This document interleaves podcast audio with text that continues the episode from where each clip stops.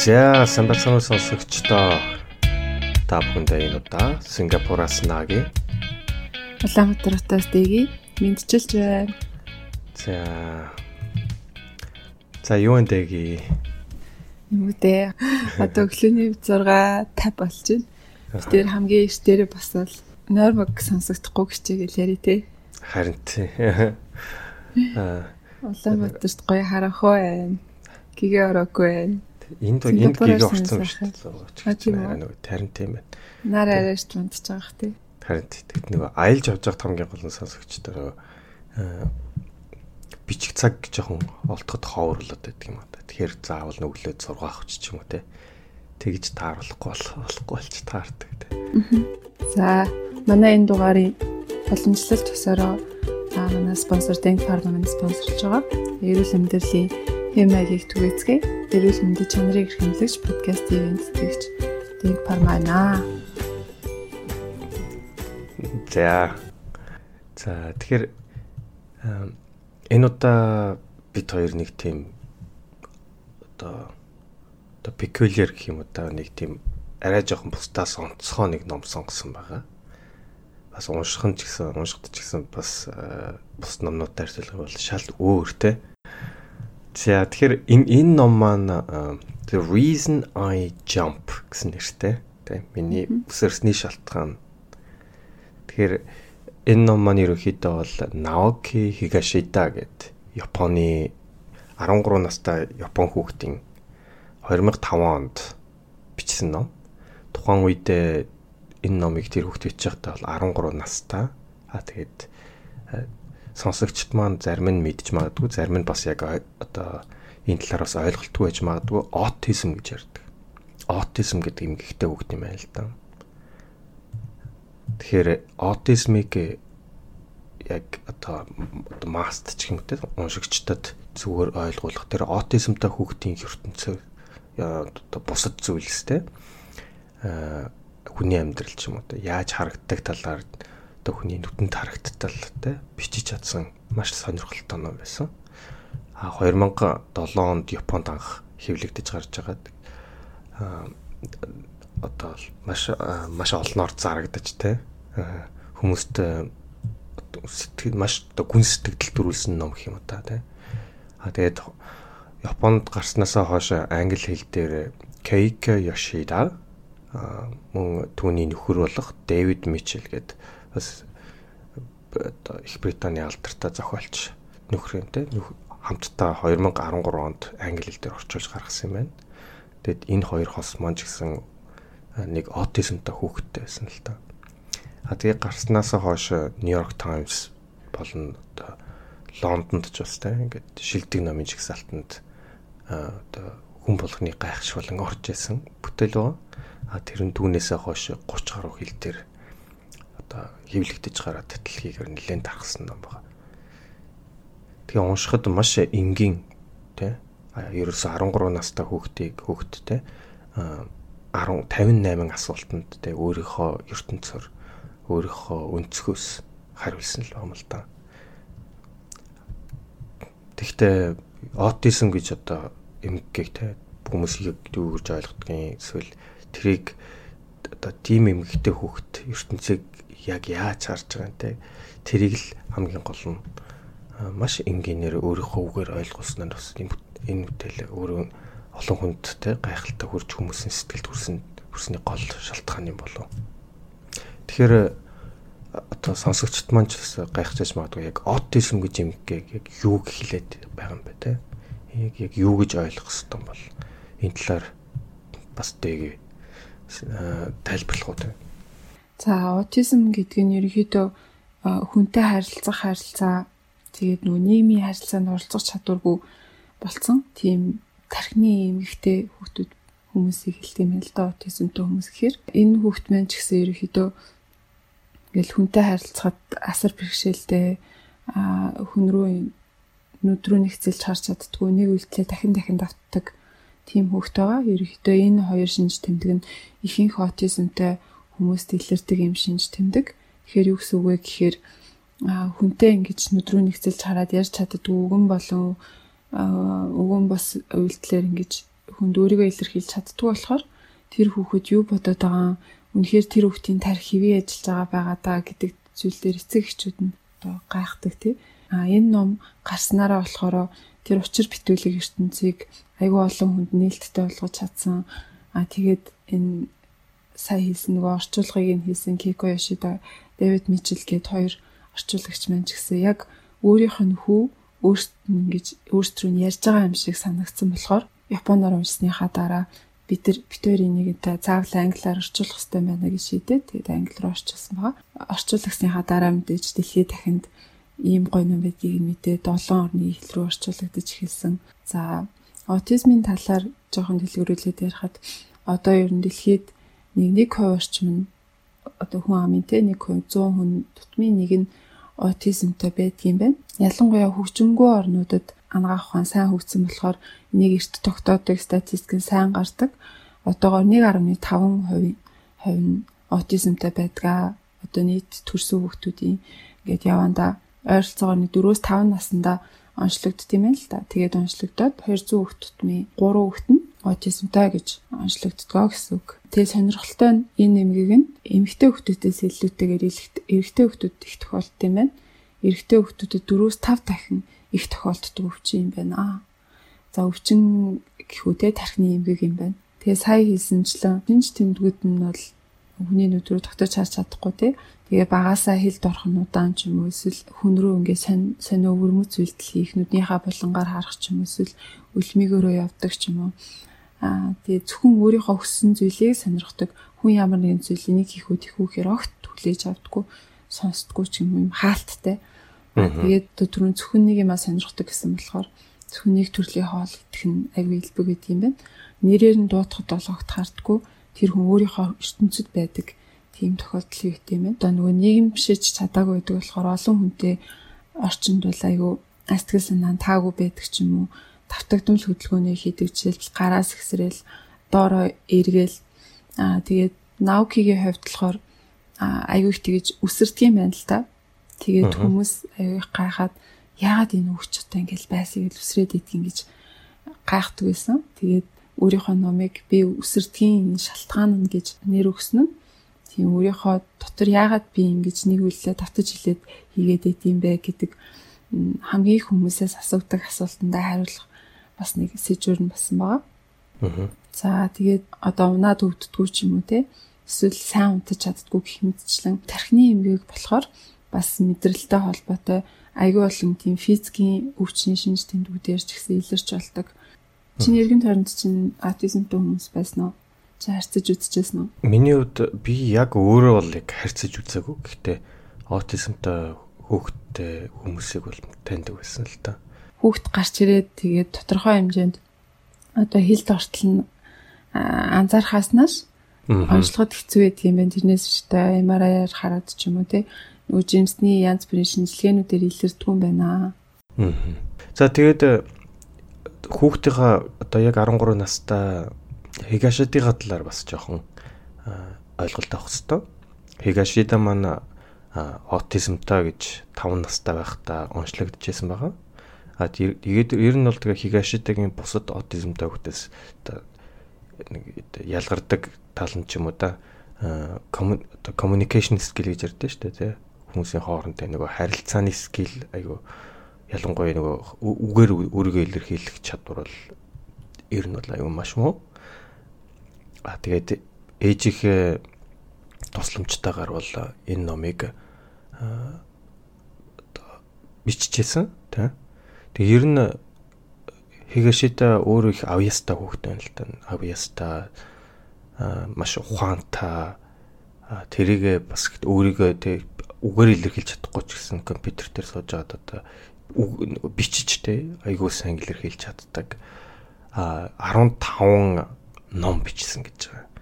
Тэгээд тэр номнууд зүгээр л нэг бичсэн биш дандаа нөгөө томоохон одоо номын паблишерүүд тэг гэрээгээр бичдэг олон олон шагналыг авч ирсэн юм байна л да. А тэгээд нэг сонирхолтой зүйл нь болохоор бас олон хүмүүст энэ Хигашита энэ номыг өөрөө бичсэн гэдэгт бол асуудалтай гэж бас ярьд юм байна л да. яагаад тэгэхээр юм 13хан настай аутизмтай хүүхд яаж ингэж өөрийгөө мундаг илэрхийлж чадчих юм уу те а энэ тал дээр янз бүрийн асуудлууд байдаг боловч яг үнэндээ тэр хүүхдийг компьютер дээр те яг ингээ бичиж байгаагийн та өөрөө харах юм бол итгэх болно гэж хэлсэн байгаа юм л та. Тэгэхээр тэгэхээр яг энийг уншичаад жишээлбэл одоо миний тэ хов уншигчийн зүгээс бол мэдээж энэ бол хигашита яг өөрийгөө илэрхийлсэн илэрхийл гэж бодож байна. Мэдээд тэгэхээр одоо бид нэр автоматар эмгэгтэй өвчтэй ч юм уу гэхээр чадахгүй ч юм уу гэж эсвэл 13 настай хүүхдийг ойлгохгүй ч юм уу тэгэж амархан одоо басамжилч ч юм болох байх л та тий. Гэтэ энэ хүүхэд 13 настай ч гэсэн өөрийгөө илэрхийлэхийн тулд тэр дотоод ертөнцид нь яг юу болж байгаа тий. А тэрийг нь тэгээд бидний ингээд шууд автоматар ингээд а энэ ингэдэг гэж ойлголтыг тий шал ондоо өнцгөөс ус ингээ энэ хүч одоо эмгээс болоод хардаг тий тэрийг ингээд яг өөрийнхөө үгээр тий үйл байдлаараа ингэж илэрхийлсэн тий илэрхийлсэн нь бол айгүй сонирхолтой байсан л та. Тэгэхээр энэ номд маань өөрөө ингээд бичигдэхтэй ч юм нь бол ингээд зүгээр нэг энгийн одоо хүн болгон асууж магадгүй гэсэн тийм одоо нийтлэг байж болох 10 58 асуултыг тавиад тэрүүнд нь ингээд Хигашита хариулсан гэсэн үг энгийн нэртэй. Тэгэхээр бид хоёр ч гэсэн тэр 58 асуултыг за 1 2 3 гэж ярих гэхээс илүүтэйгээр хамгийн одоо сэтгэлд хүрсэн те асуултуудыг энэ өөрсдөө бас түүж аваад тэрвэнд Хигашита ямар хөө хариулт өгснэг нэ ингээд ээлжлээд яриа. Нэг ойлголтыг зөвтгөх хэрэгтэй байх л та. Тэр нь болохоор үгээр өөрийгөө илэрхийлж чадахгүй гэж үгээр өөрийгөө чөлөөтэй илэрхийлж чадахгүй. Тэгтээ бол илэрхийлж чадна яаж илэрхийлдэг вэ гэхээр нэг юм өсгийн өснөгт ингээд урдаа барьцдаг. Тэгээд ингээд хэлэх гэж байгаа үгээ өсөг өсгээр нь ингээд заахаараа уншиж чаддаг юм л да. Жишээлбэл алим гэдэг үгийг хэлмээр шүү дээ. Тэгэх юм бол хуруугаараа а гэж заагаад л гэж заагаад и гэж заагаад м гэж заангуудаа өөрт нь ингээд а за би алим гэж хэлэх гэж байгаа шүү гэдэг тархиндаа ингэж хуруугаараа дамжуулаад зааварчилгаа өгч байгаа гэсэн үг. Тэгэнгүүтээ хуруугаараа заах үедээ а ли эм гингүү дараа нь эдмэр байна гэдэг ч юм уу тэгж ярьд юм бэлээ. Тэгээд айгүй чанга ярьдаг. А нөгөө аутизмтай хүмүүс ч ашгарч байгаа юм шиг ярьдаг тийм. Юма бичгтэй болохоор ингээд угаасаа кибордн дээрээ бичээд ингээд чимээгөө суугаа биччихдэг. Нэг энэ номыг уншичаад бас айгүй эргэлцсэн л тэ 13 настай хүүхэд те тэгээд өөрийгөө илэрхийлж чадахгүй ярьж чаддгүй гэж хэлээд байгаа айгүй бол ревю дээр нь ч гэсэн хүмүүс эргэлцсэн би энэ хүүхдийг өөрөө бичсэн гэж итгэхгүй байх гэж хэлсэн байсан болохоор нь нэвтрүүлгийг нь үзэж үзсэн л дээ. Энэ Наоки Хигашитагийн талаар зөндөө бол нэвтрүүлэг ялангуяа Япон хэлээр байт юм байлээ. Тэгээд нэг NHK-гийн спешиал үзэж үзсэн. Тэгсэн чинь номнуудаа яаж бичдэг, яаж ажилладаг, хүмүүстэй яаж харьцдаг тэр талаар бүр ингээд амьдралыг баримтад нэвтрүүлэг болохоор хойноос нь олон жил дагаад ингээд хийсэн нэвтрүүлэг байсан. Тэгээ хүмүүстэй яаж ярьж байгаа мэдээж хэрэг ярихтаа ингээд тийм шууд уран цэцүү гарч ирэхгүй шүү дээ. Тэгээ тэр уран цэцэн болох найруулгын тал дээр нь бол ээж нь туссан баг. А яг хэлж байгаа утга агуулга нь бол үнэхээр мундаг санагдсан. Жишээлбэл хорт авдраар өвдсөн нэг хүнтэй найз юм байна л да. Тэгээ тэр хүн нэгэ байн байн ирж хаяастайтай ярьдаг уулздаг. Тэгээд тэр хүн нэг удаа ингээд хаяастаа дээр ирээд биний ингээд хор тавтар имчилгээгүй байгаад би аягүй сэтгэл зав хэмжээнд би ааваасаа төрүүлээд өгөх гэж байгаа даа ингээд надад бүр ингээд удам бүсааг нь залгамжлаа цааш нь өргөжлүүлж чадахгүй байгаа да. Тийм сэтгэл готарч ийн гэж ярьсан. Тэгсэн чинь хягаш та сонсож байгаа. Чи аавынхаа удам бүсааг өргөжлүүлэх гэж амьдарч байгаа биш шүү дээ гэж хэлж байгаа нь надад аягүй гүн сэтгэл төрүүлсэн. Тэг бүр нэг тийм юмыг гүнзгий боддог. Найз найзуудаа бичсэн захианууд нь дээрэс нь мичл гээд зохиогчтой аягүй их захиагаар харилцдаг юм байлээ. Тэг дээр бичсэн одоо цагаан дээр нь жишээлбэл хүүд нь ингээд та хүүтэйгээ ингэж харьц тэгэж харьц ч гэдэг юм уу? Таны хүүхд энэ дээр чи хэцүү байгаа гэж тэг зөвлөгөө өгч байгаа тэр хэсгүүд нь ч гэсэн утга агуулгын хувьд үнэхээр гүнзгий. Тандардаа битэрээ ингээд яриад явах үед ч гэсэн анзаарах бах. Айгүй тийм гүн гүнзгий сэтгэдэг хүүхд хүн санагцсан одоо 37 настай хүүхд биш болсон тий. Санагцсан за тэгээд хоёлаа эхнээс нь яриад явъя. Тэгэхэд энэ маань хамгийн гол нь бас 13хан настай хүүхдүүдийн хүүхдийн хариулт гэдгийг бас сонсогчд маань бас бодоорой тийм. За тэгэхээр эхний эхний асуултанд сая ер нь бол дэг бүр өнгөтөр гоё хариулцлаа л да тий. Яагаад хамгийн гол нь яагаад тийм сонин бас ингээд чанга тэр хүүхдүүд ярьдаг юм бэ гэдгийг ерөнхийдөө бол хариулцлаа тий. А тэгээ тэрнээс гадна ингээд адилхан асуултыг дахин дахин давтаад асуугаад байдаг юм байл л да. Тэрний шалтгаан нь яг юу юм бэ гэж дараагийн асуулт маань асуусан байна. Тэгэхээр Хигашитай хариулахдаа бол ингээд аливаа зүйлийг ингээд би бусад хүмүүс шиг ингээд зүгээр ойлгодгоо. Хамгийн гол нь одоо яг аутизмтай хүмүүс одоо яг би болохоор аливаа зүйлийг санахтаа те бусад хүмүүс шиг логикор ч юм уу тэгж санддаг юм аа. Бусад хүмүүс болохоор ерөнхийдөө ой санамж нь болохоор ингээд continuously буюу ингээд дараа дараагийнхаа зүйлээ ингээд логикоор санчдаг тэ тэрүүгээр ой санамж нь тогтцдог. А гэхдээ болохоор миний ой санамж болохоор эрдэн хүнийх шиг биш те. нэг pool of dots гэж байгаа. Тэр нь болохоор юу гэсэн үг вэ гэхээр ерөнхийдөө ингээд нэг бөөн ингээд цэгнүүдийг те цэгнүүдийн ингээд цуглуулга юм шиг ой санамжтай. А тэгээд аливаа асуулт асуухтаа ч юм уу те яг нэг цэгнүүдээс оновчтой зөв зэгээ сонгох хэрэгтэй болж таардаг тий. Тэгэхээр ингээд нэг ондоо логикоор ингээд явдаг болохоор би нэг асуултыг тий дахин дахин давтахаас өөр аргагүй болт юм аа гэж бас хариулсан байна л да. А тэгээд нөгөө альва хүн ингээд хэгашитээс юм асуух ч юм уу тий. Тэгэхээр ингээд асуултыг нь буцаад давтдаг юм байна л да тэр хүнд. А тэр нь болохоор зүгээр тэр хүнийг дөөрэж байгаа ч юм уу тий. Тим зүйл биш ээ. Би нөгөө тэр хүний ингээд асуусан асуултыг буцааж давтснараа буцаад тэр асуултанд те юу гэж хариулах уу тэр асуултыг юу гэж ойлгох уу гэдгээ ингээд ойлгох процессыг айгу тус болдго юм байл та. Аа ялангуяа нөгөө ямар нэгэн асуулт орж ирэхэд тэр үний хариултыг нь одоо яг нөгөө цэгийн цуглуулга дотроос те одоо өөрийнхөө хой сонирмжийн дотроос яг аль нь нэлээ гэж гаргаж ирчээж те тийг өөрийгөө яг тэр асуултанд нас тааруулж илэрхийлдэг юм байна л та. Тэгэхээр энэ ерөнхийдөө энэ аутизм эмгэгтэй хүүхдүүдийн сэтгэдэг тэр одоо логик юм ч юм уу те яг тэр арга замнал нь ингээд эрдийн хүнийхээс ингээд өөр байдаг мэн л та. Өөр байдаг гэдэг чинь яг хуу муу гэсэн үг бас биш те нормал гэсэн үг бас биш те. Тэгэхээр ингээд өөрөөр сэтгэдэг учраас ингээд тэрнийгээ илэрхийлэлд ингээд өөр те тэрийг нь болохоор бид нэр айгу сонин ч юм уу те тэнэг ч юм уу тэгж ойлгох гээд байдаг. Хамгийн гол нь энэ ном тэр тэр ойлголтыг тэ засахад бол ингээд айгуу том хувь нэмэр оруулж байна гэж би бол хувийн хувьд бол ойлгоод байна л та. За тэгээд дараагийн бас нэг асуулт болохоор бити хий гэдэг хитэн одоо мянга дахин ч юм уу ээж чинь хилээд тах чинь чи яагаад тэр ингээд одоо болохгүй зүйлийг ингээд давтаа дахин дахин давтаа хийгээд байдаг юм бэ гэж асуусан байна л да. Тэгэхээр энэ болохоор аутизм гэлтгүү ингээд 13 настай хүүхэдтэй хүүхэд болгон л тэгдэг байх л та. Тэ аав ээжийнхээ үгэнд орохгүй хилээд ах чинь очиад дандаа буруу мэйгээд байдаг те. Тэгэхээр яг энийг бас та бүхэн маань ингээд зөв ойлгоорой те. Жишээлбэл би одоо муудаа ч юм уу эсвэл ингээд те амар сахилгагүй байгаадаа ингээд болохгүй гэсэн зүйлийг нь дахин дахин давтаад хилээд хийгээд байгаа юм биш ээ тий. Аа яг үнэндээ бол үгүй ээ. Би тэгмээргүй байдаг тий. Аа гэхдээ а яадаг вэ гэхээр нөгөө энэ энэ эмгэгтэй а одоо жишээлбэл тэр хийх зүйлээ те хийж болохгүй гэдгээд аль түрүү ингээд тухайн тэр үедээ ингээд мартчихдаг юм байна л да. а одоо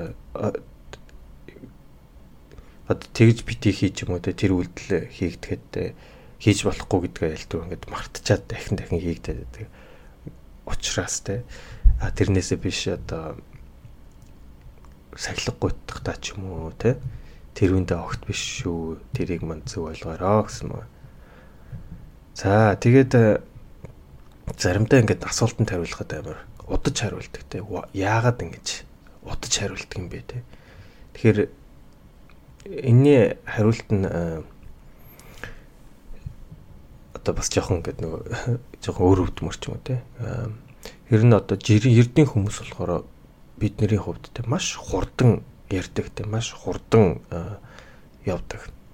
Тэгэхээр энэ нь одоо тэр аливаа хүн асуулт асууж байгаа буцаад ингээд хариулж байгаа хоорондоо ингээд бид нэр хаж хөндлөнгөөс харахад бол ингээд маш хурдтайгаар яваад идэг юм аа. Энэ нь биднэрт яг нэг гайхалтай ид шид юм шиг санагддаг. Яг биднэрт аутизмтай хүмүүс болохоор энэ нь хамаагүй хэцүү даваа. Бид нэр тэгж хурдан ойлголцож бас хурдны ярьж чаддгүй те. А яг нэг асуулт асууж байхдаа ч юм уу хариулт хэлэхдээ бид нэр хамгийн гол нь ойлгохгүй байгаадаа биш ээ. Айгуу сайн хүний хэлснэг ч юм уу те. Тэд нарыг нь бол ойлгож байгаа.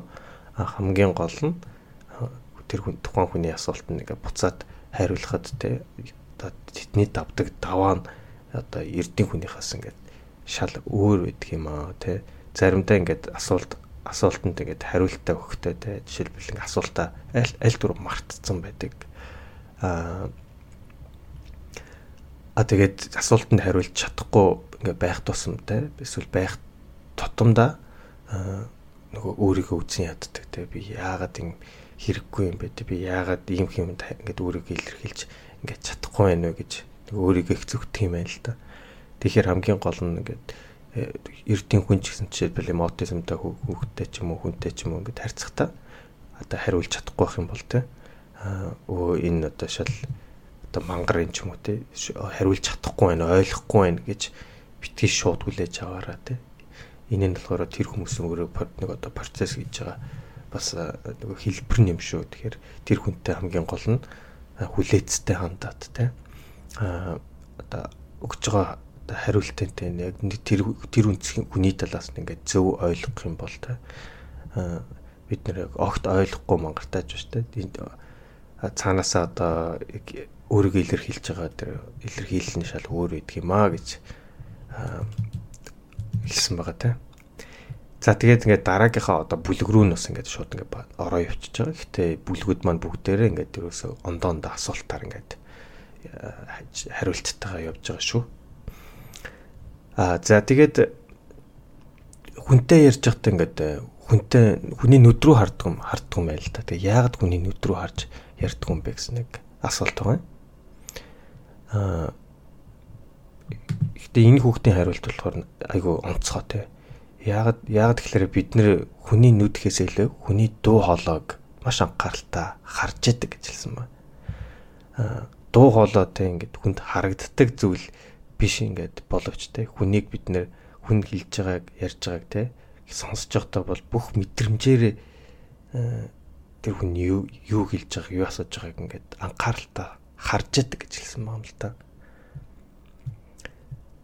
Аа тэгээ ялангуяа хүний нүд рүү харахтай ч юм уу тэр нь жоохон одоо zone out ч юм уу те жоохон ингээд одоо тэр гэдэг юу гэх юм яг ингээд эрдэн хүн хоорондоо нүдэрээ харцаад контакт үүсгэж байгаа те тэр тэр нь болохоор тэрийг энэ одоо өшөөл энэ хүүхдүүдтэй шал өөрөөр хүлээж авдаг юм байна л та. Тэгэхээр ерөөсө хүний нүд рүү харж ингээ ойлголцсон гэхээс илүүтэйгээр хүний хэлж байгаа зүйлд ингээд хамаг анхаарлаа төвлөрүүлж яадаг юм аа. Тэгэхээр хүний яриаг хардаг гэж хэлсэн нь надад айгүй онцгой санагдсан.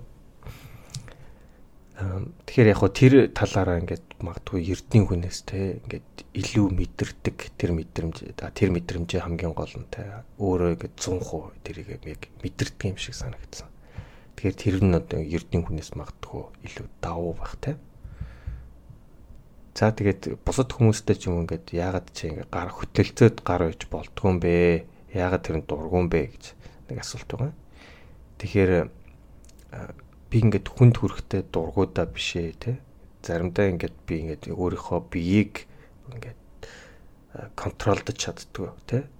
Тэгэхээр өөрийнхөө өөрийгөө одоо гараа ч юм уу те контролдож чадахгүй байхад хүн тэр гарыг мэн ингээд барьцгаар тийм өөртөө ямар эвгүй байх нь мэдээж ойлгомжтой байх.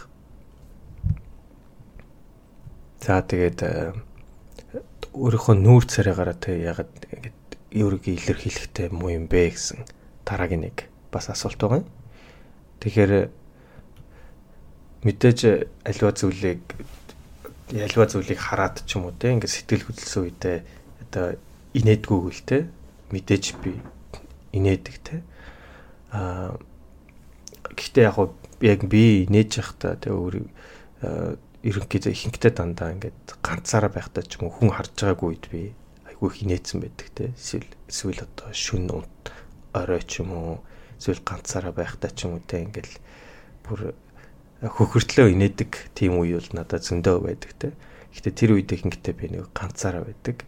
Миний над миний одоо тухайн үед орж ирсэн ой санамж ч юм уу бодол ч юм уу те. Тэр зүйлд миний хийж байгаа зүйл ч юм уу маш их инээхэд банд хүрэгдэг. Тэрнээс биш би огт ингээд нүүр зэрэг гараатай өөрийгөө илэрхийлж чадахгүй огт инехгүй байгаа зүйл биш те.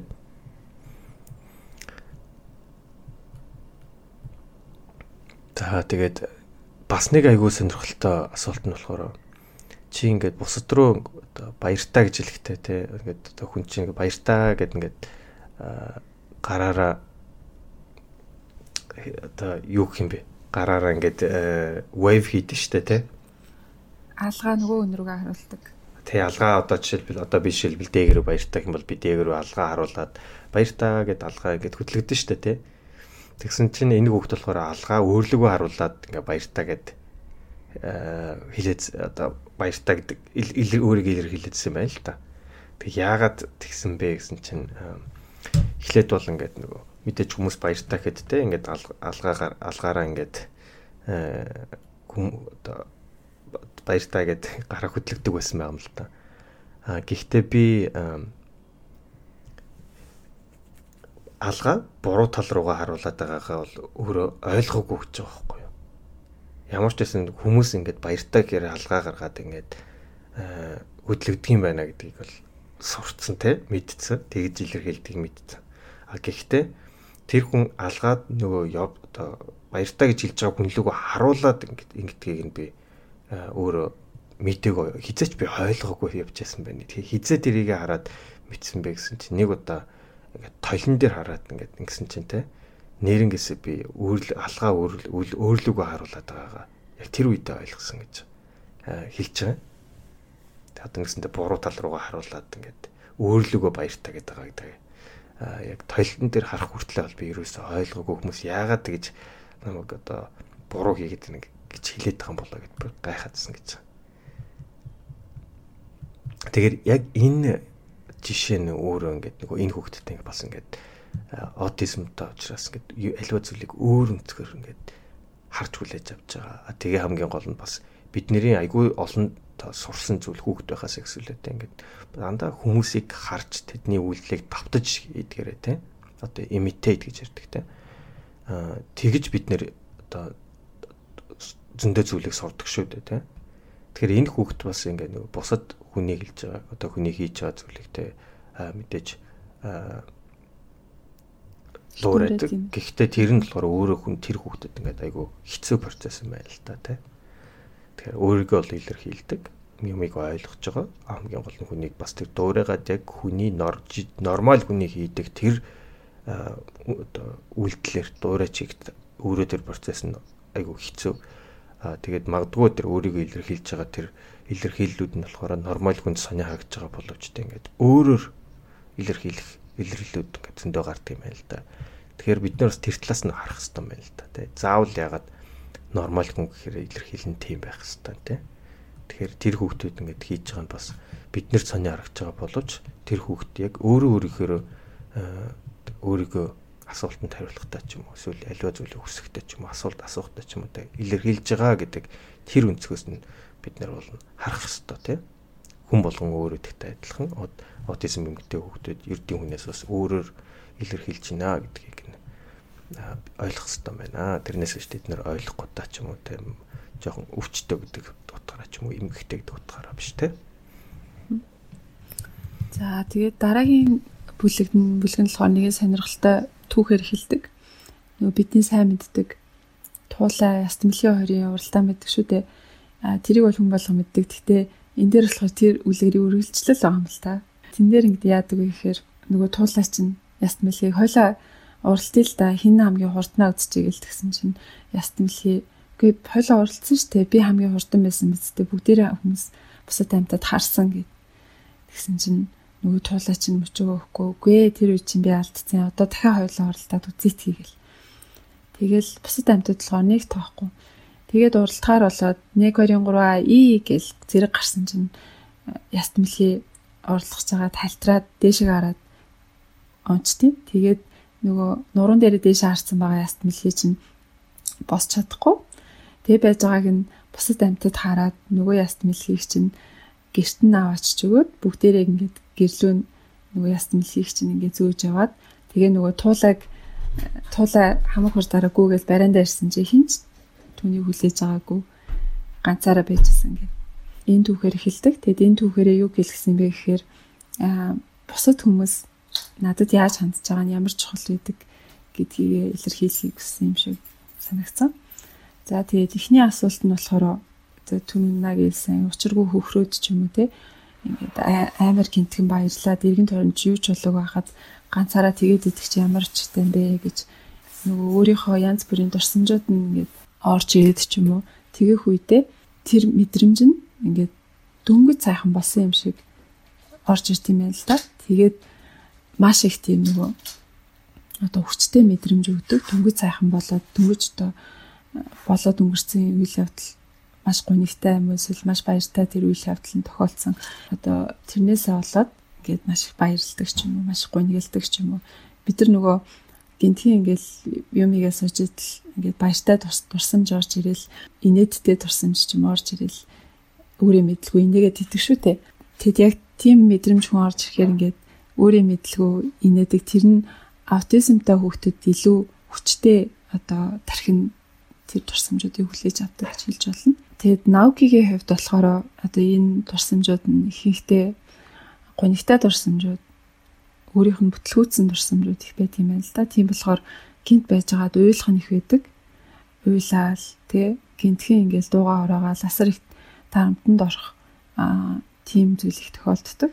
Тэгээд энэ үед нь эргэн тойронд нь байгаа хүмүүс яхаа мэдэхгүй болол тэгдэг байх. Гэтэ бид тэр хүмүүст юу гэж зөвлөмөр байгаа гэхээр намайг зүгээр уйлуулчихаа би тэгээд нэг сайхан уйлаад тэгээд өөрөө тайвширчнаа энэ үед минь сая юу ч хийгээд нэмэргүй байдаг. Тэгэхээр сайхан орхичгоо л гэж хэлж байгаа юм байна. За бас аутизмтай хүүхдүүд нөгөө ямар нэгэн зүйлийг ингээд амар цэгцтэй өрөөд ингээд тоглох туртай байдаг. Эсвэл дараалалаар нь хийх туртай ч юм те. Тэгж жагаад гинтийн нэг алдаа хийгээд жишээлбэл нэг юм юмнууд ингээд гоё үржижсэн чинь үржижсэн юм унах ч юм уу те. Тэг чинь бол амар ингээл хашгираад уйлал юм юм шидээд хэлдэг. Тийм зүйл зөндөө байт юм байна л да. Тэгээд бусад хүмүүс нормал хүмүүстэй юу гэж бодох вэ гэхээр энэ энэ нүхт чи яагаад юм жижигхэн юм дээр сүртэй бөө юм болоод ингээд уйлж шахраад идэм болоо тийм чинь нэг зүгээр л тоглоом бидтэй гэж боддог гэж магадгүй. А тэгтээ аутизмтай хүмүүст болохоор яг тийм зүйл болцохоор би өөрийгөө алдаа хийчлээ гэж бодохоор ингээд тархин дотор ингээд бусад бүх бодлууд хаагдаад зөвхөн тэр алдаа хийсэн гэдэг хүчтэй сэтгэл хөдлөлөлт тийм аа. Тэгээд тэр тэр алдаа нэг ч нэ жижигхэн алдаа байх тэр ногт хамаагүй. Надад бол миний тархит толгой тэр чигээрээ тэр би алдаа хийчлээ болох юм болохоо ажиллаа гэдэг тэр зүйлээр дүүрчдэг. Тэгээд би өөрийгөө ерөөсөө контролдож чаддгүй маа. Аа тэгээд энэ тохиолдолд ч гэсэн би ингээд аажмаар өөрөө тайвширчин. Тэгээд намайг ингээд тэр том сэтгэл хөдлөлөө намдаахыг нь өөрөө намдахыг нь ингээд хүлээгээд хараад байж байгаарэ. Энд дээр би бол өөрөө ч гэсэн контрол хийж чаддгүй маа гэж. За тэгээд түрүүн бас наги ярьжсэн. Ягаад чи хүний үгэнд ордгүй, хүний хэлснийг хийж болтгүй ингэж тэр нь мөн л ялгаагүй. Би ингээд өөрөө өөрийгөө контролдож чаддгүй би өөрөө хүсээд ч гэсэн би буруу юм хийгээд байна гэдгээ мэдээд ч гэсэн зогсоож чаддгүй маа. Яг л миний би өөр хүний би болцсон юм шиг мэдрэмж төрдөг. Аа тэгээд дотроо болохоор би ингээд асар их шаналж идэг. Өөрийнхөө биеийн контролыг өөр дээр авах гад ингээд бүхчээрээ хичээж идэг гэдгийг минь ойлгоорой гэж. Аа тэг нөгөө хүмүүс хэлснийг нь хийхгүй болохоор энэ энэ хүүхд одоо хүнээр юм хилүүлэх дургуун байна. Биднэрт дургуун байна гэдэг юм уу. Тийм буруу ойлголт авдаг. А тийм бишээ. Би тийм хүнээр юм хилүүлэхдээ дургуудаа биш. Зүгээр л би өөрөө хүсэж гисэн тэр зүйлийг чи хийхгүй байгаад л учир байгаамаа. Хамгийн гол нь бид нарыг бити тоохгүй өрхөөрэй. Хэрвээ бидрийг тоохгүй тэгээд одоо үл ойшоосон бидрийг цаа энэ энд юу ч хэлээд нэмэргүй энэ бол найдваргүй хүн гэд ингээд тэгэж харцаад ах юм бол тэр чинь айгүй гүнзгий мэдрэгддэг шүү. Тэр л одоо хамгийн хэцүү санагддаг гэж хэлсэн байгаа юм. Тэгэхээр яг аутизмтай хүнтэй ингээд харцахад хэцүү байж болно тий. Гэтэ таны хийж байгаа үйлдэл гаргаж байгаа одоо илэрхийллийг чинь бүгдийг нь аутизмтай хүн мэдэрчээдэг анзаарч идэг болохоор тэр хүнийг одоо хэрэггүй хүн гэж харцах юм бол үнэхээр дотроо гутардаг юм шүү. За тэгээд аутизмтай байхын хамгийн хэцүү зүйл нь юу вэ гэж асуусан байна. Би одоо ямар нэгэн болохгүй зүйл мэдсээр ижиж хийгээ те. Тэгээд тэрийгэ зогсоож чадахгүй хүнд гай болоод төв удаа дагаадаа нэр өөрийгөө үзий яддгаа. Тэгээ өөрийгөө тэр дор нь бас ингэ илэрхийлээд уучлал гуйх ёстойгоо мэдчихсэн ч гэсэн те би энэ ингээд ам нь өөрийнх нь өснөр хөдөлтөг болохоор дуучлал гуйхгүй тэгээд хүнд ингээд гай төв өчрүүлээд байдаг тэр минь бол ингээд өөрийгөө үзэн ядах хамгийн том шалтгаан болдог. Маш олон аутизмтай хүүхдүүд хүмүүс би ер нь энэ ертөнцид яах гэж төрсэн бэ гэж гайхдаг баха гэж хэлсэн байна. Тэгээд эргэн тойронд байгаа хүмүүс минь бити ингээд битрээс болоод хитрхи стресстэй байгаарай. Хэрвээ ялангуяа ойр дотныхон стресстэй ч юм уу хэцүү бахаар бид нар ингээд хажууд нь энэ хүнд гай болоод амьдраад авах хэрэгтэй уу гэж их бодогддог болохоор Гэтэ тэрийгэ одоо аутизмтай хүүхдэд илэрхийлж байгаарэ гэж айлбал харагдуулж байгаарэ гэж загсан байгаа юм. За тэгээд Денисийн хамгийн сүүлийнх нь асуудал болохоор чи нормал яхаа хүсдэг үү гэж асуусан байгаа юм. Тэгээ надад энэ асуулт аюу сан санагдаад угаасаа л хүсэж байгаа үүдээ гэж бодоод тэгээ хариултыг нэрсэн чинь болохоор би бол ухаан орсон цагаасаа за өөрийгөө нормал биш гэдгийг мэдсэн цагаасаа эхлээд мэдээж нормал болохыг хүсдэг байсан. Аа тэгтээ одоо ингээд 13 наснда бодоод зүгээр би аутизмыг одоо эмчлэх им гарч ирсэн ч гэсэн аутизмтэй хэвээрээ үлдэх баха. Яагаад тэгэхээр хүн аутизмтай ч вэ, аутизм байхгүй ч вэ ер нь ямар нэг эмгэг тахир дутуу тийм зүйл байсан ч гэсэн байхгүйсэн ч гэсэн хүн болгон зовлон байдаг. Хүн болгон аз жаргалтай амьдрахын тулд бүхчээрээ чадах бүхний хийх шаардлагатай байдаг. А тэгээ миний хувьд болохоор аутизмтай байна гэдэг бол нормал зүйл. Та нарын нормал гэж хэлээд байгаа зүйлийг бас ямархуу байдгийг төсөөлж чадахгүй байна. Тэгэхээр миний хувьд аутизм гэдэг бол нормал би одоогийн нормалаараа баймаар байна гэж гэж хэлсэн байгаамаа. Аа. Тэгэхээр тэр энэ хүүхдийн хариулт яг энэ асуултан дээр бас айгүй гүнзгий байна л та тий. Яг нормал гэж яг яг юу гэлээд байгаа яахлаараа тэр хүүхдийн одоо хийж байгаа тэр нь бас ингээд нормал гэж биш гэж тий. Тэгэхээр энэ дээр бас нэг э, бид нэг стандартын дагуу бас сэтгэж бас сэтгэх албагүй гэдгийг нэг энгийн асуултанд нэг тий айгүй энгийн хариулт өгөхтэй ойл биднэрт бас ойлгуулад байгаа юм шиг. За тэгээд э, дараагийн дараагийнхаа бүлэг нь болохоор ерөөхдөө бас э, адилхан нөгөө асуултууд маань үргэлжилж байгаа тий. Тэгэхээр энэ номны яг нэр маань The Reason I Jump буюу тий яагаад би өсөрдөг вэ? Гэсэн нэртэй ба шүү дээ. Тэгэхээр яг тэр асуулт манд гарч ирж байгаа юм. Яагаад ингэж дандаа үсрээд идэх юм бэ гэд. Тэгэхээр ингэ үсэрж явахдаа би яг биеийнхаа одоо бүх хэсгийг бол яг сайн мэдэрдэг юм аа тий хөлөө гараа тий одоо хөл дээр өсрээд хоёр гараа ингээд алгаа ташахтаа тий ингээд би яг биеийнхаа бүх бүх одоо хэсгийг өөрөө яг мэдрээд тэгээд энэ маань тэр мэдэрч байгаа мэдрэмжээ мэдрэмж маань одоо намайг те ингээд аз жаргалтай байлгах юм ингээд гой мэдрэмж авахд маань айгүй их тус болдг юм аа. Тэгэхээр аутизмтай хүмүүс ерөөсөө тэр мэд одоо томоохон эмоцуд байна тийм үү? Аз жаргалыг мэдрэх эсвэл одоо гунигийг мэдрэх ч юм уу те. Тэр мэдрэмжинд болохоор ингээд яг одоо physically буюу те яг биеийнхаа хөдөлгөөнөөрөө ингэж хариулдаг юм байл л да бас. Тэгэхээр заримдаа жишээлбэл ингээд э, уурлах ч юм уу те гомдох ч юм уу тэгэхэд ингээд заримдаа миний бие ингээд хөшчдөг юм л те. Тэгэхээр энэ хөшчин гэдэг нь болохоор одоо огт гинэд ингээд хөдөлж чадахгүй тэрийг гэсэн үгтэй ерөнхийдөө биш. Одоо булчнууд нь ингээд гацчдаг ч юм уу те. Тийм биш. Тэгэхээр яагаад тэгэхээр ерөөс нөгөө яг тэр үед өөрийнхөө одоо хүснээрээ хөдлөх те хөдлөх боломж боломжгүй ч юм уу эсвэл яг тэрийг контролдож чадахгүй чадахгүй тал байгаа юм байна л да. Аа тэгэхээр яг ингээд үсэрж явах үедээ болохоор би тэ илүү хөнгөн мэдэрдэг. Тэг хамгийн гол нь яг бие өөрийнхөө өөрөө яг контролдоо тэ тэрийг мэдэрч чадж байгаа нь болохоор өөрт нь маш их аз жаргалыг өгдөг тэ эсвэл яг тэр үедээ л feel good болдог учраас дандаа өсөрч идэг юм байна л да. Тэгэхээр өсөрж байгаа гэдэг нь болохоор тэр үс ахлахгүй да өсөрж байгаа гэдэг тэр өсөө биш те. А өөртөө тэр гой мэдрэмжийг аваад те өөрийг өөр өөрийгөө мэдэрч чадж байгаагаа а мэддэг учраас те ингээд өсөрж идэг юм байна. Тэгэхээр тэр хүүхдэд тэр хүүхдэд өсөрж байгаа бол те ер нь бол өөрсдийнх нь хувьд бол нормал те харин тэр нь ад жаргалтай байгаагийнхан илэрлэл юм байна шүү. За тэгээд агаар дээр яагаад ингээд үсгнүүд бичээд идэг юм бэ гэж одоо жишээлбэл А гэлт гээд агаар дээр ингээл энэ хөхт гараараа гэж бичдэг юм байна л та. Тэгэхээр хариулт нь бас айгүй сонирхолтой.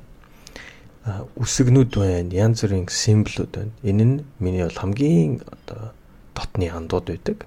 Яагаад гэх юм бол тэр үсгнүүд одоо А үсэг байна тийм үү? Одоо нэгийн тоо ч юм уу те. Тэд нэр хизээж өөрчлөгддөг те. Дандаа хэвээрээ А үсэг бол Аагаараа нэгийн тоол нэгээр ингээ байж лээдэг.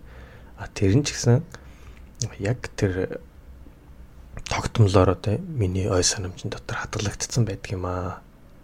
Тэгэд би ганцаардсан ч юм уу те эсвэл аз жаргалтай тийм үедээ те одоо заримдаа ингээд өөртөө ингээд дуу хайлтдаг ч юм уу те. Тэгж явахдаа энэ энэ болохоор бүгдээрээ дандаа үсгнүүдийн нийл нийллэгүүд байдаг. А би жишээлбэл ганцаараа байхдаа тий жишээл би тэр үсгнүүдтэйг байж тэр үсгнүүд маань одоо яриа ярьсан үгнүүдээс тий надад ойлгоход илүү өөрийгөө илэрхийлээд амар хизээж нөгөө өөрчлөгдгөө тийм тогтмол байдаг учраас би агаар дээр ингээд үсэг хүчтэй айгу дуртай байдаг юм аа гэж хэлсэн байгаа. За тэгээд Тэгээд хөл гараад ингээд яагаад ингээд сонин сонин ийш тийш ингээд хөдөлгөөд идэх юм бэ гэж нэг та асуулт асуусан байна. Тэгэхээр аутизмтай хүүхдүүдэд бид нэр харахад ерийн хүн харахад ингээд нэг тийм сонин сонин хөдөлгөөн хийгээл хөл гарна ингээд ингээд айгу сонин хөдлөд байт юм байна л да. Гэтэ тэгэхээр яагаад гэдэг асуултанд нь хариулахдаа бол одоо жишээлбэл биеийн тамирын хичээл оргот те одоо хөлөө нугалнуу те одоо жишээлбэл хөл одоо гараа те доошо газар дээр хөргнөч гэдэг юм ингээл багш нь ингээд хэлэхээр те би болохоор яг тэр багшийн хэлснээр ч юм уу одоо өөрөө одоо хөл гартаа те тийм үүрэг өгч бас яг чаддгүй юм аа те заримдаа ингээд гар маань яг юу гэж яваа ингээд би сайн мэддггүй эсвэл тэрнийг контролдож чаддгүй аа тийм болохоор би жишээлбэл тэр гүйл гарна гэдэг заримдаа хамаа юм хөдлөөд идэг юм байна л да. Тэгэхээр тэрийг мэдхгүйдээ биш тэрийг ингэж сони хөдөлгөе гэсэндээ биш шүү гэж хэлсэн байна. За тэгээд одоо альва өвдөлтөнд зарим нь ингээд амар мэдрэмж мэдрэмтгий зарим нь ингээд огт мэдэрт мэдрэмтгий биш байдаг юм байна л да. Түрүүн битэр аутизм гэж юу гэж тайлбарлаж байгаа талаар зарим нь ингээд өвдсөн чинь ингээд уйлдгүй ч юм уу өвдөлтийг баг мэдэрдэг гэдэг Тэгэхээр энэ нь бас ингээд тархин те өвдөлтийг яаж хүлээж авах. Тэгээд хамгийн гол нь тэр одоо өв тэрхүү өвдөлтөн те урд нь тохиолдож исэн ой санамжтай нь юутай нь одоо тэр хүүхдэд тохиолж исэн зүйлтэй юутай холбоотойгоос шалтгаалж тэр өвдөлт нь мэдрэгддэг юм байна л да. Хэрвээ жишээлбэл яг тэр өвдөлт ч юм уу тэр нь ямар нэгэн муу мэдрэмжтэй одоо муу одоо муу болсон зүйлтэй те холбож ойлгодог бол тэрийг айгүй мэдэрчтэй айгүй хөвдөлт мэддэг чинь гэж боддог. Аа эсвэл тэр нь одоо ямар нэгэн тийм ой санамж байхгүй ч юм уу эсвэл ингээд тэр нь ингээд өвдөлтжсэн одоо гой зүйлтэй холбоод ойлгоцсон бол тэр өвдөлтийг мэдрэхгүй байх ч юм уу те. Тэгэхээр ой санамжтай юутай холбогдсноосоо болж айгүй нөгөө өвдөлтийг мэдэрдэг юм байл да. Зарим жишээлбэл үсээд суулж явахдаа айгүй тийм муу мэдрэмжийг урд нь авцсан ч юм уу те. Муу туршил одоо янз бүрийн асуудал гарч исэн бол үсээ ахуулгуулгандаа те өвдөлт мэдэрч байгаа юм шиг санагддаг те. Тиймээд айгүй дургу тэр тэрнээсээ болж одоо шаналдаг ч юм уу те. А гэтэл зарим нь болохоор хичнээн одоо өвдгөр байсан ч гэсэн тэр өвдөлтийг баг мэдэрдэг ч юм уу тийм байдаг юм байна За тэгээд э, альва зүйлийг ингээд анх удаага харж байхад та нар яг юу хардаг вэ гэж нэг асуулт байгаа юм л та. Тэгэхээр энэ дээр хийгээш айгүй сонирхолтой хариулт өгсөн байна. Тэгэхээр бид нэр ингээд заримдаа бид нэр ингээд эрдийн хүмүүсийг те ингээд ертөнцийн ингээд гоо сайхныг мэдэрч чадах хот ингээд э, харамсдаг те яг яагаад гэх юм бол бидний э, ертөнцийг харж байгаа тэр үнцэг бол те маш гайхалтай гэж хэлсэн байна. Яагаад тэгэхээр бид нэр аливаа зүйлийг ингээд харахад тэ аутизмтай хүмүүс нэг зүйлийг харахад шууд эхлээд хамгийн нэг жижигхэн деталыг хардаг гэлтэй. Тэн дотор аливаа нэг том зүйл дотроос ингээд харж байхад хамгийн нэг нэг тийм сонирхолтой детал нь ингээд тэр зүйлийг харахад шууд гарч ирдэг те. Тэгэхээр тэр деталаас дараагийн детал руу ороод дараагийн детал руу ороод дараагийн детал руу орсоор байгаад том зургаараа харагдаж эхэлдэг юм байна л да. Гэтэл бид нар яадаг вэ гэхээр альва зүйлийг харангууд шууд том зургаар харчаад детал нь шууд нүдэнд буудаггүй. А бүр дараа нь ингээд том зургаар харсныхаа дараа энэ юу илээ гэж те анхаарал тавьжээж ингээд детал руугаа ордог юм байл да. Тэгэхээр эднэрийн одоо харж байгаа тэр одоо харж байгаа үндсэн те яг эсэргээрээ илүү детал руу ингээд том зураг гэхээс илүүтэйгээр анхаардаг учраас альва зүйлийг харж байхдаа ингээд тэрний гоо сайхны ч юм уу те тэрний гой зүйлүүдийг нь сайн харж мэдэрдэг юм байна л да. Тэгэхээр энэ энэ талаараа бид нэр ингээд бадгүй те а эрдийн хүмүүс ингээд альва харж байгаа зүйлнийхаа ямар одоо гой гой зүйл харж байгаа гэдэг те ингээд шууд хараад хараад харааг анзаараагүй ойлгоогүй байдаг. Тэгэхээр тэр талаараа бид нэр өөр бэр тэр талаараа бид нэр илүү деталь харж чаддаг альва тэр тэр мэдрэмжийг бол эрдэнэ хүмүүстэй харьцуулаад илүү авч чаддаг аа гэж хэлсэн байгаамаа. За дараагийн хэсэг нь болохоор Never Ending Summer буюу хизээж дуусахгүй 100. Энэ бол өөрийнхөө өдөр тутмын яаж доо юмыг мэдэрдгийг илэрхийлэх байгаа юм л та. Өглөө босноос эхлээд унтах хүртлээр ерөөсөө тайвширч чаддгүй а тайван байна гэдэг бол маш тийм ховрхон мөчүүд үйт юм байна л да одоо юу юу юу болох вэ? Яах вэ гэл байнгын тийм дотроо төвшөртэй айцтай байдаг ийм хүмүүс юм байна. Тэгээ нөгөө цаг хугацааны мэдрэмж нь бидэр шиг ажилтдаг болохоор одоо энэ ингээд удахгүй өнгөрөндөө одоо дараа нь тийм болондоо гэдгийг төсөөлж харж чаддгүй. Ингээл ямар нэгэн зүйл хэцүү байвал энэ ингээд үргэлжлээл ах юм шиг цаг хугацаа хизээ зогсохгүй юм шиг тэгэж хэцүүгээр мэдэрч тийм байна. За тэрнээсээ болоод ингээд нөгөө тийм тийм одоо тогтмол тавтагддаг зүйлүүдэд аягүй дуртай. Жишээлбэл эргэж байгаа зүйлтэй аягүй дуртай. Эргэж байгаа зүйл чинь ерөөсөө нөгөө маш тийм төгс ритмтэйгээр ингээд эргэж идэг болохоор харахад дараа нь ингээд юу болохоо төсөөлөхөд аягүй амархан байдаг. Маш их тайвширлыг мэдэрдэг гэж байгаа юм. За бас тоглоомнууд өөрч тавьж байгаа нь өөрийгөө тайвшруулах бас нэг хэрэгсэл байт юм байна л та. Ямар нэгэн зүйлийг ингээд төгс ритмтэй төгс одоо зай завсартаагаар те ингээд игнүүлээ тавьчихаар бас тэр тайвширлыг мэдрүүлдэг урсж байгаа ус харах дуртай. Тэгээ бас нэг усан дотор байх их дуртай. Тэгээ усан дотор байхад яадаг вэ гэхээр одоо ингээд бидний нүдэнд харагдаж чихэн сонсогдож байгаа энэ дуу чимээ эсвэл янз бүрийн гэрэл өнгө энэ бүх зүйл аутизм симптомоос маш хурцаар маш их тийм ачаалттай байд ирдэг юм байна л да. Бид нар бол ингээд зүгээр за тасцсан тий хүлээгээд аваа сурцсан аутизмтай хөхт энэ болох нэг нэгээр ингээд тархин нэгээд аягүй их ачаал аваад яаж хариулт үзүүлэх үү гэд толгойд бүр аягүй их стресстэй болохоор усан дотор орохоор ингээ бүх зүйл чимээгүй болоод ганцаараа тайван орчинд ороод хинч түүнийг яаруулахгүй орчлонд байгаа бүх цаг хугацаа өөрийнх нь болцсон биз бит тийм гоё мэдрэмжийг авдаг. Тэгэхээр нөгөө эргчлөөг ингээд усан дотор илүү мэдэрдгээ илүү эргчлөөтэй байгаа юм шиг байдаг. Аутизмтай хүн гэдэг чинь ер нь бол Эд энэ гадны бүх дуу чимээ гэрэл энэ бүх зүйлээс болоод ядардаг шоронд байгаа юм шиг л тийм мэдрэмж төрдөг болохоор гээд хийж байгаа юм. Тэгэхээр нөгөө нүүрнийхээ урталт гараа савлах ч юм уу гараа таших ч юм уу гээ нүдээ их халахлах тийм үйлдэл хийгээд байдаг. Тэр нь ч гэсэн одоо нөгөө ямар нэгэн гэрэл нүдрүүн ингээд одоо зүгээр л тасалгааны гэрэл багт тэр нь маш хурцаар тэр хүн ингэж мэдрэгддэг. Аутизмтай хүмүүс. Тэгэхээр тэрийгээ ингээд илүү зөөлөхийн тулд нүрээ дадлахын тулд одоо гараа нүрийнхээ урд ташдаг ч юм уу тий гараа ингээд нүрээ гараараа нүрээ хаадаг ч юм уу тийм их үйлдэл хийд юм байна.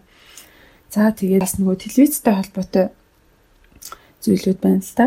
Зар сурталчилгаа гарахаар аутизмтай хүмүүс аяг их баярлаад идэг нь ямар ч чуртай бэ гэдэг тэр асуултанд болохоор бүх зар сурталчилгаа тийм шээ. Зүгээр зар сурталчилгаа гэдэг чинь нөгөө нэг юм а дахин дахин давтаал дахин дахин гараал идэг шүү дээ. Тэр нөгөө нэг сонсоод хоёр сонсоод танил болчингууд дахиад гарангууд нөгөө танил найзтайгаа уулзж байгаа юм шиг сэтгэл төрдөг. Түрүү хэлсэнтэй ингээд давтагдчихж байгаа юмыг юмнаас аюу тайвшрал мэдэрдэг болохоор нөгөө танил найз нь дахиад телевизэр дээр гараад ирэхээр аюу баярлдаг юм аа. Тэгээд одоо өөрийнхөө дуртай зар сурталчилгааг хараад бид нар ингээд хоромхон зур маш их баярлаад нүүрэнд нэмсгэл тодроод ингээд тайвширч байгаа тэр үеийг одоо та нар те бидний тэр үеийг ингээд анзаарах юм бол жинхэнэ бидний ингээд мөн чанарыг харах болно бид нар ямар их аз жаргалтай ямар сэтгэл хөдлөлтэй ямар хуу хүмүүс байдаг тэр дотоод ертөнцийг маань нүүр царайнаас минь олж харъя шүү гэж бас хэлсэн байгаа юм. За тэгээд телевизийн нэвтрүүлэг дундаа болохоор ялангуяа хүүхдийн нэвтрүүлгийг аутизмтай хүмүүс сонирхож үзээд байт юм л да өдөө 30 40 50 гарсан ч гэсэн тий. Тэгэхээр нөгөө тархин сайн хөгжөөг юм шүү. Жохон хөгжийг заагаар шинтэй юм шүү гэж буруу ойлгоод байдаг бид нар бол бүхэл төрлийн телевизийн нэвтрүүлгийг үзээд ойлгох нь бол ойлгодог. А тэгтээ яагаад ийм хүүхдийн нэвтрүүлэгт илүү дуртай байдаг вэ гэхээр хүүхдийн нэвтрүүлэг чинь нөгөө одоо сторийн те логик нь илүү ойлгомжтой, илүү нөгөө дараа нь юу болох вэ гэж төсөөлөхөд өөрчлөлт таахад илүү хялбар. Тийм байдаг болохоор аутизм хүмүүс чи одоо яах вэ одоо яах вэ гэдэг байнга төгшүүрийн түн амьдардаг болохоор тэрийг үзээд аягүй тайвширт юм аа. Тэрнээс биш ойлгохгүй дэж биш те хүсэх юм бол бид нар бүх зүйлийг ойлгож чаддаг. Зүгээр л одоо тайвшрал мэдэрдэг сэдв нь тийм хүүхдийн сэдв болчт юм аа л гэж тэгж хэлсэн аа.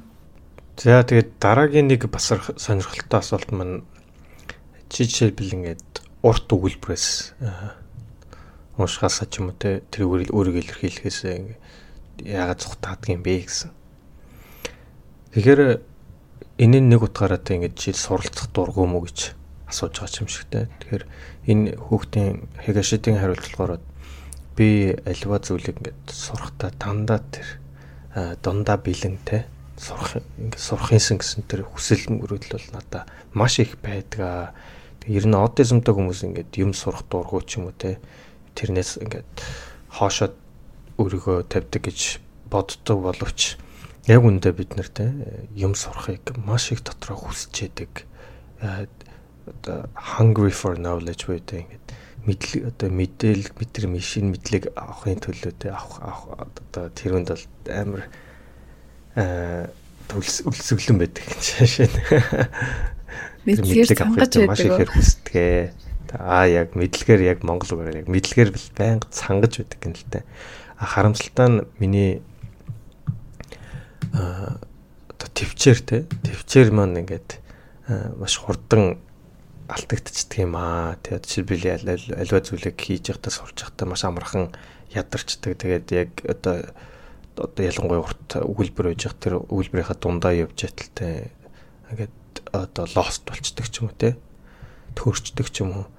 А тэрнээс биш ингээд сурах хүсэл эрмэлзэл бол зөндөө байдаг. Дахиад олон мянган сая зүйлийг би сурахыг хүсдэгэ гэж хэлсэн байгаа. Тэгэхээр тэр сурах хамгийн гол хүсэл эрмэлзэл байдаг гэдгийг айгүй зөв өнцгөөс ойлгож тэр хүнтэй харьцаж байгаа зааж байгаа хүн эсвэл харилцаж байгаа хүнтэй маш төвчээртэй байх хэрэгтэй байна. Тэр хүүхдэд одоо хүсэхгүйдээс одоо биш те одоо ямар ч бэрхшээл тохиолсон тэр нь болохоор илүү нөгөө төвчээр нь алдагдаад одоо ядраад ч юм уу те анхаарал нь сарничдаг учраас тохиолдож байгаа зүйл болохоос биш те тэр хүүхд сурахыг бол маш их хэрэгэлцдэг гэдгийг нь бол одоо ойлгох хэрэгтэй байна л та.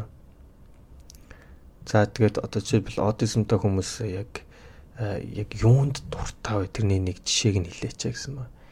Тэгэхээр энэ хүүхд nature буюу одоо байгаль одоо байгальтай одоо байгальтай ойр байхдаа маш их дуртай. Би байгалыг тэ зүгээр ингээд байгаль ихээс илүүтэйгээр миний найз гэж тэ хардгаа байгаль дотор байхдаа тий ой дотор байх ч юм уу тий байгальд ойр байх тусмаа би ингээд өөрийгөө илүү мэдэрдэг. Аа тэгээ тэрнээс би маш их амар амгаланг мэдэрч чаддаг тий байгальд одоо байхад одоо ой дотор байхдаа ч юм уу тий би одоо ууртай байсан бол тий байгаль намайг ингээд миний хуурыг гаргаж намайг тайвшруулж чаддаг. Аа тэгээд хэрвээ би аз жаргалтай байх юм бол тий тэр ад жаргалтай мэдрэмжийг мэдэрч явах юм бол ингээд одоо байгаль тэрийг илүү гоё хөхүүлэн дэмжиж өгдөг те. Тэгээ байгалыг бол би өөрөө дотор бол миний хамгийн сайнаас одоо нэг гэж бол боддог те. Байгаль намайг ингээд гоё тайвшруулж чаддаг тийм эмч одоо баг эмчилгээ маяг эмч эмч маягийн те мэдрэмжийг өрүүлж чаддгаа гэж хэлсэн байна. За дараагийн хэсэг нь бас л нэг сонирхолтой түүхээр эхэлдэг. Аа их хашида маань нэг удаа нөгөө Токиогоос холгүй байдаг. Камакура гэдэг хотод очиод том юм сууж байгаа буддын өшөө гэдэг л да буддын буддагийн өшөө. Тэрийг хараад ингээд асгарчлаа уйлсан юм байна л та. Тэг яагаад уйлсан бэ гэхээр а энэ одоо буддагийн өшөөг те хэдэн зуун жилийн өмнө байрах үед хүмүүс байрснаасаа эхлээл хүмүүс ямар олон жил ингээд энд залбирсан болдоо итгэл найдвараа даатгсан болдоо гэдгийг ингээд бодоод уйсан. Тэгээ тэрийг хараад хүн болгонд зовлон байдаг штэ гэдгийг мэдэрсэн болохоор а ямар сандал юм томоо бурхан бүтээгээд тэндээ залбирчээсэн бах уу тий. Тэгээ тэрийг ингээд мэдэрсэн болохоор ингээд сэтгэл хөдлөөд байсан юм аа гэж. Тэгэхээр бас ямар тийм гүн гүнзгий мэдэрх үедээ хүн ямар гүн гүнзгий зүйлийг боддог хүн бэ гэдгийг та нарын эндээс бодож байгаа бох тий. За эхний асуулт нь болохоор чи яагаад ингэж ийш тишээ ингэж гүгээд гүгээд хараагаад алга болчт юм бэ? Яны газараа тогтож болтгүй юм бэ гэд. Энэ нь болохоор би өөрөө энийгээ контролд чаддгүй маа. Миний ингээд нүдэнд ямар нэгэн зүйл өртгөр би тийшээгээ зүгээр л ингээд ямар ч контролгүй гүгээд очичдаг. Тэгэл байж байгаа л дахиад өөр нэг зүйл хараад дахиад контролгүй гүгээд очичдаг. Энийг эндээ би бол маш дургу надад маш ядаргаатай санагддаг. Гэтэ би ерөөсөө ингээд контролдож чаддгүй маа. Аа баг багаар өөрийнхөө одоо хянах чадварыг сайжруулахыг оролдож байгаа. Тэгтээ бол энэ бол аюу хэцүү байдаг. Аа яавал энэ асуудлаа шийдэж чадах вэ гэхээр түрүүнагээс нөгөө байгальд гарах тий. Тэгээд байгалаас мэдэрч байгаа тэр сэргээлт аюу тусалдаг. Ялангуяа гүүгээд ч юм алхах үед би ингээд өөрийнхөө бие организмыг илүү мэдэрдэг нөгөө ийш тийшээ гүүх тэр стрессээ энэнгээр илүү их тайлдаг юм болов гэж хэлсэн байгаа юм. Тэгээд одоо нөгөө ямар нэгэн зүйл рүү гүйж очиад байдаг нь болохоор тайвширч чаддгүйтай минь холбоотой өөрийгөө тийм тайвшрах орон зайг хайгаад идэг гэж магтгүй. Гэтэ тийм зүйл бол тийм газар бол миний амьдрал хизээж байгаагүй тайван амар тамиг амгалан мэдрэх тийм газар олдоогүй гэрте байхдаа ч гэсэн би бас тийм амар амгалан байдгүй. Бага бахта айгүй их тийм гэрээсээ гээд яваад өчтдөг. Цагдаа дандаа намайг болдог байсан. Нэг удаа тэгж явж байгаад машинд хариулахаа шахсан. Машинд хариулах шахахтаа одоо авсан айдас маань том зүйл болж надад үлдээ. Тэрнээс хойш би гэрээсээ хамаагүй явхаа байсан. Тэгэхээр нөгөө аутизмтай хүмүүс ийш тийшээ тэнж алга болдог нь иймэрхүү нэг тийм хүчтэй аюултай аюул ингээд нэг удаа орж үзээд тэгээд би ингэж болохгүй юм биш үү гэж айгаад тэгснээсээ болоо зогсож болд юм аа. Аа гэхдээ тийм явдал болтол нь та бол ингээд эргэн тойронд байгаа хүмүүс аутизмтай хүүхдээ хүмүүсээ анхаарад яачих бол ээжих бол ийш тийш явчих болов гэд сайн анзаарч авах хэрэгтэй шүү гэж би ялангуяа монгол шиг нөгөө тахир дутуу хүмүүсийн зам байдгүй янз бүрийн тэмдэглэгээ байдгүй ч юм уу те тийм аюултай гудамж талбай ямар илээ дайрч гал өнгөрдөг эрүүл хүн байтгаал тиймэрхүү нөхцөлд бол энэ бол айгүй аюултай санагдаж байгаа юм л та. За тэгээд чи яагаад зарим зүйлийг ингээд давтаж хийгээд идэм бэ гэж дороо эргэх ч юм уу гараас ихсрэх ч юм уу энэ бол миний контролоос гарсан зүйл байд юм аа миний тарих зүгээр л тийм сигналыг өгдөг. Тэгээд тэр сигналаар нь сигналын дагуу тэр давцсан үйлдэлийг хийхгүй бол би ингээд асар их айц давтаад ганцаараа байгаа мэдрэмж аваад идэг болохоор би тархиныхаа юу хэлснийг ингээд хийж байгаа нь тэр тэр юм шүү. Аа тэгээд тэр янз бүрийн үйлдэлүүд маань хэрвээ иргэн тойрны хүмүүст ингээд гай төөгөчрүүлээд байгаа бол намайг ямар нэгэн аргаар зогсоогоорой. Эцээц ингээд би хүмүүст гай учруулад зовх нь би би ингээд хүмүүс төөгөчрүүлээд байна гэж би дараа нь шаналх нь би болохоор хэрвээ та чадах юм бол ямар нэгэн аргаар ингээд намайг зогсоочих тэр чинь надад үзүүлж байгаа хамгийн том тусдын болно шүү. А гэхдээ хэрвээ би хинт ч гай болохгүй зүгээр л ингээд тэр тэнийг нөгөө давц үйлдэлүүдээ хийгээд байж байгаа юм бол зүгээр намайг орхичгоо. Тэгээд тэр чинь гинтхэн зогсчтیں۔ Нэг л өдөр тэр давцсан сонио үйлдэлүүдээ хаяа хийгээ болчтیں۔ Хүмүүс гай болж гинүү гай болохгүй нү гэдгийг минь анзаараад тэгээд та өөрөө шийдвэрээ гаргаарэ гэж хэлсэн байгаамаа. За тэгээд ерөнхийдөө бол хоёлаа ч баг яриад баг нэг цаг хөнгөрөө явж байна те. Тэгэхээр энэ ном өөрөө бас ингээд 58 асуултаа те. 58 асуултыг бол бүгдийг нэг үргэн гэдэг бол цагта багтахгүй л байх л та. Тэгэхээр бид нэр та бүхэнд хамгийн сонирхолтой гэсэн нэг төгж хүргэж байгаа те. За тэгэхээр бас нэг сонирхолтой асуулт юу гэхээр ингээд ч одоо паник атак гэдэг шүү дээ те. Ингээд чи одоо паник атак болоод ингээд гинет ингээд уйлаад те. Тэр чинь юунаас яг болоод байгаа юм бэ? Гэсэн асуулт байна л да те.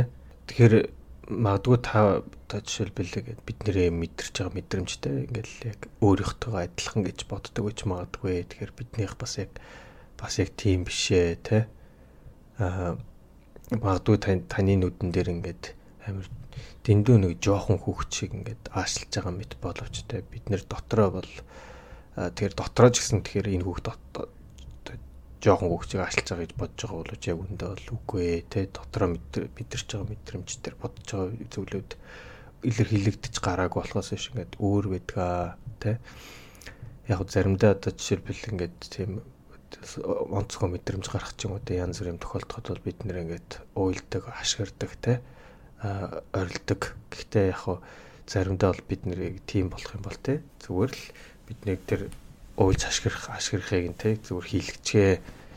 Тэгэж бас бид нөгөө өөрийгөө тэрийг тэрийг илэрхийлж байгааг бас хэлбэрээ те.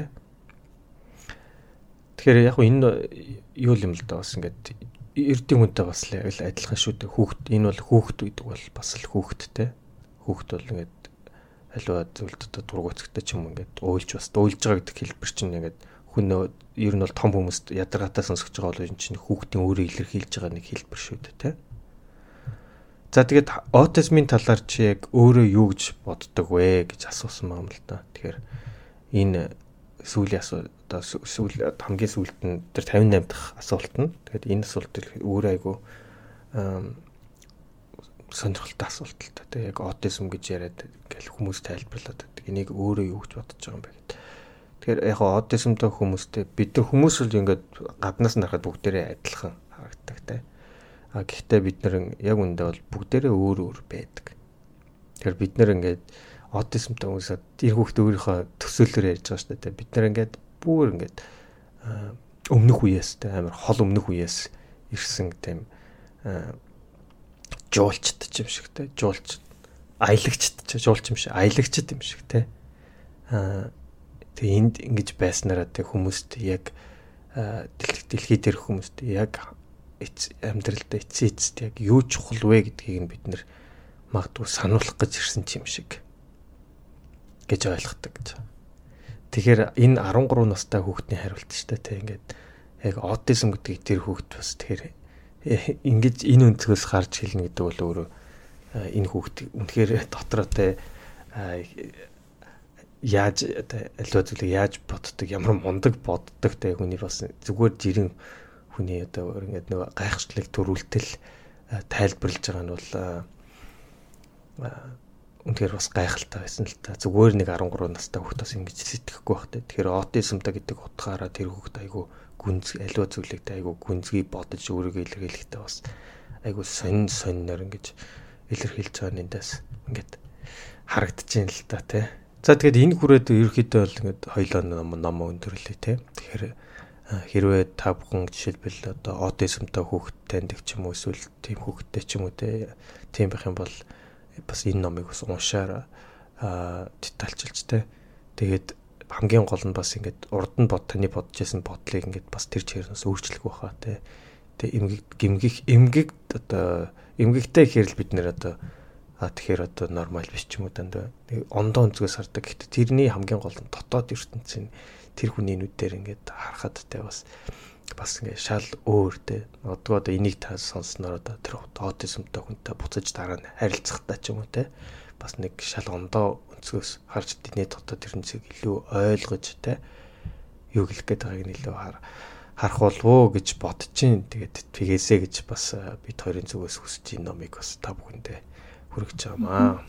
Тэгээд энэ нөгөө аутизмтай хүмүүсийн дотоод ертөнцийг илэрхийлж байгаагаараа тэдгээр хүмүүст асар их ач холбогдолтой тус тус болсон тийм ном тий. Тэрнээс гадна ингээд тэр болгон гудамж нь Монголд бас юм аутизмтай хүмүүстэй таарлалтай байдгүй ч гэсэн таарлц үедээ бид нар бас өөртөө яахаа мэдтгүү те. Энэ хүмүүс чи ямар юм болоо яат юм болоо яачих болоо гэд айцтай байдаг.